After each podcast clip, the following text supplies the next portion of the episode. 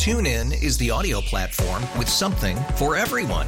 News. In order to secure convictions in a court of law, it is essential that we conclusively. Sports. Got clock at four. Doncic. The step back three. You bet. Music. You set my world on fire. Yes. And even podcasts. Whatever you love, hear it right here on TuneIn. Go to tunein.com or download the TuneIn app to start listening. It's 9:30 in 716. One video, two very different interpretations. He starts crawling away from the officer, stands up to starts running away from the officer, and the officer puts two rounds in his back. As a police officer, you do not have to wait until you are shot at or even have a gun pointed at you before you defend yourself. Trust me, nobody wakes up in the morning and says, I'm going to work today because I'm going to take a human life. It just doesn't happen. I'm Tim Wenger on 930 and 716. What happened in the early morning, overnight hours last Wednesday? I was there shortly after police had responded to a call on Plymouth Avenue at the site of the old School 77. Police say they were dealing with a suspect with a handgun, and when that suspect, Rafael Pito Rivera, refused to put down the weapon, an officer fatally shot Rivera. Since that time, video evidence has surfaced from the offices of Push Buffalo, which is located inside the old School 77. The police have the video, and so too does the attorney for the victim's family. Shortly after the shooting, the uh, uh, one of the police officers, you could see him shining his cameras, and he saw that there were cameras on the building, but didn't know if they were working or not. Steve Cohen is representing the family of Pito Rivera. Deputy Commissioner Gramaglia made a statement concerning what happened, not knowing that uh, that we had video, and came out with a narrative that this officer had to shoot to save his own life, that there was a gun being pointed at him, and none of that is shown by the video. In fact, quite the contrary. So once the uh, video uh, was released to us, uh, the, the, organization called Push that rents that building uh, had, had to retain counsel because the police threatened them that they had to turn over the hard drive and all copies of the video to the police. They retained counsel, and counsel said, "No, you don't. This is your security footage. You can give copies to whoever uh, subpoenas it." You know you will you'll you'll be required to, but you own the video, and uh, the police obtained a grand jury warrant within hours of the shooting, which is bizarre, almost unprecedented in uh, in my lifetime. Uh, that said, you know, you are to give us the hard drive and um, uh, and copies of the video. Well, they did that, but they also had retained copies for themselves, and uh, and we obtained a copy. Okay, so now you've seen this video, I'm sure more than once. Take us through what do you see happening at this time when the officers are, are after Rivera? Yeah, and uh, I've seen it, and the families authorized me to show it to you know anybody we deem appropriate, but uh, but not to have it played. You know, to, it would be uh, unseemly. It would be in horribly poor taste to to broadcast a homicide, a, live, real live homicide, not a, not a dramatization on uh, on television. So no one has the video that we know of, um, other than, than we and the police. So many people have seen it. Uh, what it shows very, very clearly is a man running from Plymouth Avenue into the school parking lot, the former School 77 parking lot, he trips and stumbles, falls to the ground. We don't know if he's been hit by uh, uh, by a bullet yet. He is followed by a police officer. When um, Pito gets up, he he starts crawling away from the officer, stands up to starts running away from the officer, and the officer puts two rounds in his back. You see the muzzle flashes. You could see Pito fall down dead. The police claim that there was a firearm in uh, Mr. Rivera's hand. Well, that's not uh, clearly visible from the video. We freeze framed it and we've tried blowing it up. We don't see it. They claim that if we had better uh, uh, tech like they have, we would see the firearm. At no sign, at no time do you see anyone having uh, uh, tagged or bagged any evidence like a uh, like a firearm. The video go, that we have goes for 35 minutes following Mr. Uh, Rivera's death, and uh, at no time during that time do we see any evidence put into an evidence bag like a firearm. Uh, there may be uh, an object on the ground. We can we can speculate what things are. Is it a cell phone? Is it a firearm? Is it anything? I don't know. But uh, the police are trying to establish that he had a firearm. But one thing is crystal clear: at no time did Mr. Rivera, during during the course of the video, ever level that firearm at another human being, if there was indeed a firearm. So the the officer shot at Mr. Rivera when the officer was in no imminent danger of death. Steve, did Rivera own a gun and was it legally registered? I, I don't have that information. The family is not aware of it. You've described this video. You say you don't want to release it to the public because of the nature of what is inside. But what do you expect to happen with this? Uh, I guess you could call it newfound evidence going forward. Uh, what are your next steps? Well, uh, I'm turning over a copy to um, uh, to the Justice Department to an FBI agent who I trust is going to follow the evidence where it takes them, takes them, and is going to go into this impartially. Nobody likes to go after a police officer. Nobody likes to accuse a police officer of, of murder, uh, and especially other law enforcement officers. But there are some officers that uh, take the position that uh, you know, the, the evidence is what it is, and we'll do what's necessary. So we we are giving a copy. I have the family's permission to do that uh, to the FBI.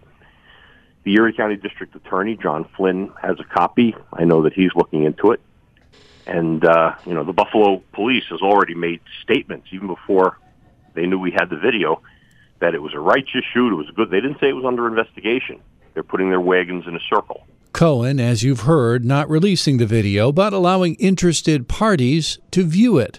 But should it be released to the public? The legal difficulty is right now the original video is in the hands of the DA through a grand jury subpoena, which uh, keeps that evidence, um, at least at this point, uh, confidential. Tom Burton is the attorney for the Buffalo police officer. I have not seen the video, but it's my understanding what was shown to some of the media was a, um, a screenshot of the original vi- video, and from what I understand, uh, that it's pretty clear when it was enhanced by the authorities that a silvery object uh, flew out of Mr. Rivera's hands, uh, or his hand when he was uh, shot. The, the the attorney for the family, Tom, says that there's never a point in the video where Rivera, the suspect or the victim, is pointing a firearm at anyone, but you know otherwise. Well, it's very important to understand this. It was three o'clock in the morning. Uh, the officer involved was chasing uh, Mr. Rivera, who um, clearly was identified with a handgun in his hand. Uh, an eyewitness at the scene that the officer didn't even know was there saw the uh, handgun, thought there was going to be a gunfight between the two of them, and under New York law, you do, as a police officer, you do not have to wait until you are shot at or even have a gun pointed at you before you defend yourself. And before this officer fired, um, multiple times, um, he told Mr. Rivera to drop the weapon, which uh, he did not do. What happens to the officer involved in this in the meantime? While these facts are uh, coming out and uh, you have an attorney saying one thing. What happens to that officer inv- involved? Is he allowed to go about his job or not? Well, at this point, the officer involved is on administrative leave. It's part of a protocol that's been in place for some time with Buffalo PD.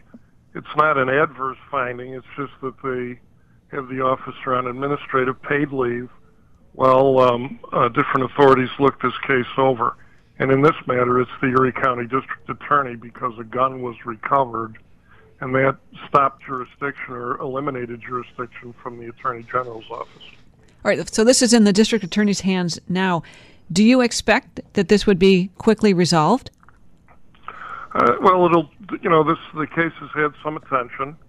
Um, I, I think uh, District Attorney Flynn is pretty good with looking at these things. He's not afraid to make a, a decision. You know, in the past, there's been occasions where I've had officers involved in one of these things that have languished, um, in some instances, almost three years. Uh, in this instance, I'm sure the DA will put this on the front burner. He's going to gather the uh, evidence from various sources, and it'll be up to the DA whether he wants to put it in front of a grand jury. Uh, by the way, if he does, my officer will waive immunity in a, in a heartbeat and testify as to what happened. All of this uh, kind of coming from one surveillance video that was taken. In an instance like this, would it be helpful for all police officers to be wearing a body cam so we'd have more than just one angle to look at things and have, you know, in uh, potentially different sides kind of uh, point out to you things that they think are in the video rather than having different angles and you could say that's absolutely there? yes the answer to this, it may have helped, it may not have. Uh, in some instances, body cams are helpful, but not always. But in this instance, uh, not only has a weapon been recovered, literally within feet of where the encounter took place, but in addition to the video that I understand shows the weapon coming out of Mr. Rivera's hand, there's an eyewitness that saw it. Uh, and, and on top of the other officers who were there, uh, at least in this instance, from what I've seen, it, the proof doesn't get much better that this fellow had a, a handgun and refused to drop it when the officer responded to that man with a gun call up on uh, the corner of Massachusetts and Plymouth. Tom, let me ask you about officers' attitudes about video, whether it's surveillance video or body cam or dash cam video. The perception is that officers don't like it. Is that true? I'm not sure. I've never done a poll on it. I usually get in the act um, after one of these deadly force encounters take place. My understanding that they had a pilot program, and that's evolving right now with Buffalo. Uh, I don't think they're a bad thing as long as they're done fairly and um, you know some of the matters that uh, from an evidentiary standpoint that have to stay confidential stay confidential all in all, I think it's a wave of the future, and uh, it's going to be pretty hard with the technology that's available to um, ignore the fact that these things are, are, are obviously a wave of the future. You touched on it right there. Uh, would you are you expecting in the very near future for all Buffalo police officers to be wearing these on a permanent basis? Um, I don't expect it. I wouldn't be surprised by it. Would be the fair way to go. Video is a great tool, but it's not the end all, according to a longtime veteran of the Buffalo Police. When you uh, talk about video, the video is only going to show you certain portions of what transpired. It's not going to show you the full story. Miguel Rivera from Rivera Investigations, a law enforcement contributor for us here at WBEN. I think that at this point, it is still too early to come out with any decisions. Uh, you know just as well as I do, when you start looking online and you see different videos of, of, of different things, uh, you're not getting that full story. You're only getting a piece. Uh, you're not you're not finding out what alluded to the incident or what transpired right after. Uh, you know, was there audio? Uh, was there something else? You know, is there something on the video that you can't see? So, understand tensions are high. Tensions are high on both sides. Uh, uh, you know, you got you got a, a life that was lost. Uh, you know, uh, some decisions were made. Uh, a deadly physical force was used um, on both sides. It's it's it's traumatic um, and it's unfortunate, of, of course.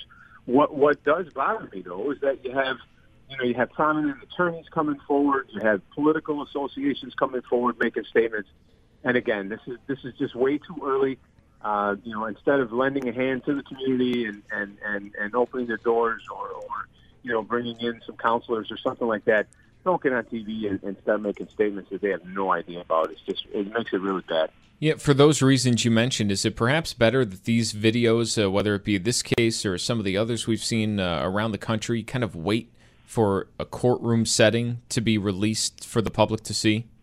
Absolutely. I mean, I, I understand it's traumatic, uh, and and when you start showing bits and pieces, you know, uh, uh, tempers can go awry. Uh, uh, false information can be put out there. You got people acting on, on things that, that they're making decisions on, and they're not getting the full uh, information or, or, or the full video. So I, I think it's too early. I think the video uh, uh, needs to go in front of the, the investigators, the DA's office. Let them make the decision. You know, trust me, nobody wakes up in the morning and says, I'm going to work today because I'm going to take a human life. It just doesn't happen. You know, and if you think that's what's going on, there's something wrong with you. You know. Miguel, let me just ask you about officers' attitudes toward surveillance video, even body cam videos. Well, you know, body cam has come a long way. Uh, uh, we actually use it as a training tool as well. Um, uh, there's been times where you can, go over traffic stops. You know, you can go over different calls and, and see how the calls uh, either uh, de-escalated or escalated, and how the officer was able to deal with it. Um, and and and the videos have come a long way. Some officers feel like, you know, this is just really bad. I, I can't I can't do certain things. I can't help uh, and go that extra mile for somebody because then you say, well, you're not doing it for everybody. You know what's going on with you, and so on and so forth. So there's pros and cons to it. I kind of like them. I, I think it, uh, it it gives that sense of insurance to the department. It does it uh, to the public, uh, and and the officers need to understand that it, it is uh, a very very good training tool um, you know, where you can go over things that have transpired and hopefully they don't happen again. For the time being, the officer is off duty. The attorneys and investigators are working through the details and well, time will tell. That's 9:30 in 716. We're back tomorrow with another edition from the studios of WBEN Buffalo. TuneIn is the audio platform with something for everyone. News in order to secure convictions in a court of law, it is essential that we conclusively. Sports. Got clock at four. Doncic. The step back three. You bet. Music. You set my world on fire. Yes. And even podcasts. Whatever you love, hear it right here on TuneIn. Go to tunein.com or download the TuneIn app to start listening.